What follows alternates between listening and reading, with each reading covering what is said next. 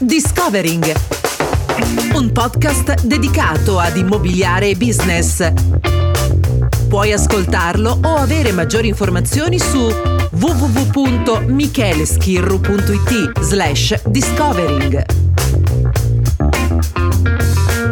Ciao, benvenuto in questo nuovo episodio del podcast. Io sono Michele Schirru e abbiamo ripreso eh, a fare un po' di episodi. Eh, dove stiamo andando? Stiamo andando a parlare un po' più di Inghilterra, eh, avendoci lavorato, avendo un background abbastanza pronunciato proprio in, uh, in, questa terra. Ti ricordo che puoi seguire il podcast su Spreaker oppure su iTunes e viceversa andare sul sito e trovare quindi tutti i contatti del caso www.micheleschirru.it Stamattina parlavo con un amico, un collega, una uh, persona con cui ho lavorato nel momento in cui mi trovavo appunto in Inghilterra che è Michael Lawlor, eh, lui è un mortgage advisor, un consulente mutui, si parlava della situazione anche a fronte di quello che è stato l'andamento del mercato nel 2018, quali sono le previsioni del 2019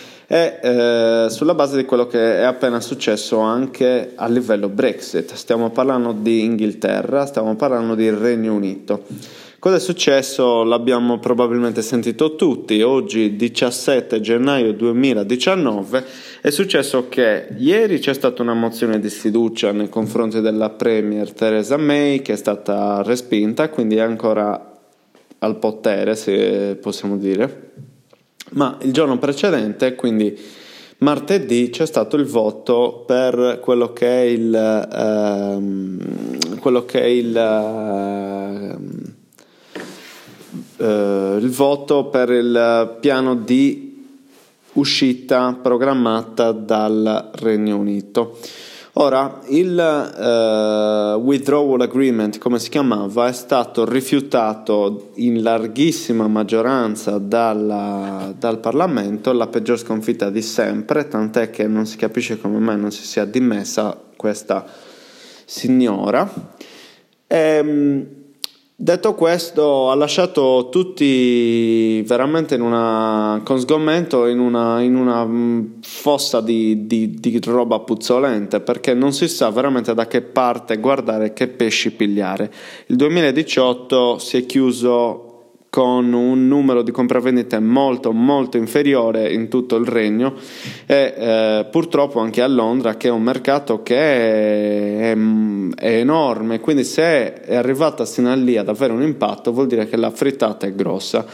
Il numero è calato, mancano i buyers e gli acquirenti, soprattutto quelli che, che riguardano la prima casa, si è detto questo. Mancano anche gli investitori, perché in parte sono stati depredati di ulteriori tasse con l'aumento della stamp duty, quindi delle imposte del registro, eh, di un 3% per chi compra una seconda casa. E, ehm, dall'altra parte, comunque, queste persone sono persone che residenti poi nel, quindi inglesi, persone che fanno, vivono e fanno business lì, non sanno bene neanche loro che cosa succeda.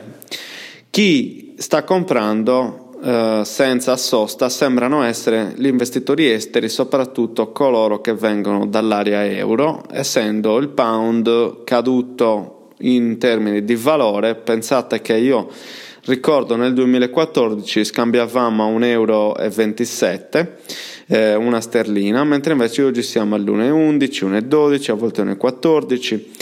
Quindi bisogna considerare questo aspetto, bisogna considerare che il ehm, pound è calato, perciò per un, uh, una persona che deve investire da euro a sterline la cosa si fa decisamente interessante.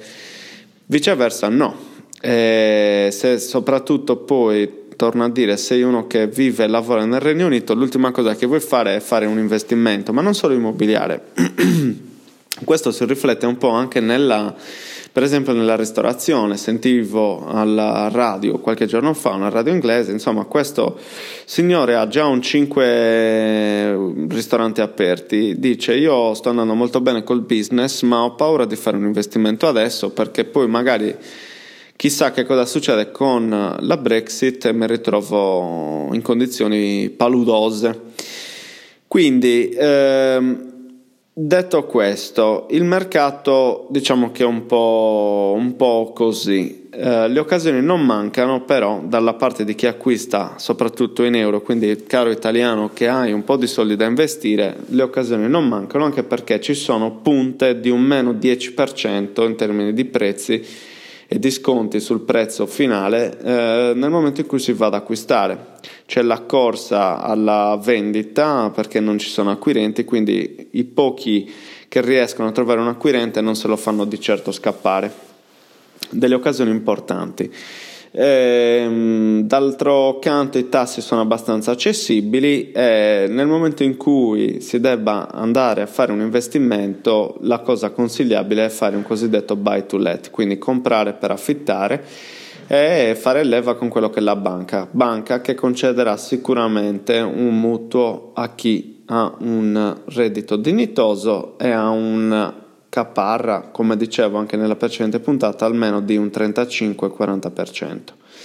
Ehm, mi diceva il collega Mike che eh, praticamente le banche tendono a vedere con maggiore eh, fattore positivo chi compra immobili per un valore di almeno 250.000 sterline, quindi si parte un po' da quelle cifre, tieni anche presente che a Londra è difficile trovare qualcosa che costi meno, quindi se stiamo parlando di investire a Londra queste sono le cifre, se stiamo parlando di altre città eh, bisogna guardare su immobili mh, o recenti o comunque eh, di dimensioni un po' superiori. Ora, io lavoro con questa persona affinché tu, potenziale investitore, sia interessato ad acquistare in Inghilterra e possa ottenere un mutuo. Ma se tu non devi ottenere un mutuo, va bene lo stesso, riusciamo sicuramente a trovare la soluzione adatta. Collaboro con eh, diverse agenzie, eh, sia su Londra che su Bristol, ma possiamo trovare la soluzione anche per altre capitali, o meglio, altre città, eh, Manchester in primis. Eh, perciò se sei interessato a saperne di più, vuoi fare una chiacchierata, vuoi metterti un attimino nel, nella posizione di poter fare un investimento sicuro, fammi uno squillo, uh, invia una mail a info-micheleschirru.it il telefono è lo 070 7736 766 il sito web è www.micheleschirru.it e ci rivediamo, risentiamo nelle prossime puntate per parlare ancora di Inghilterra. Ciao, a presto!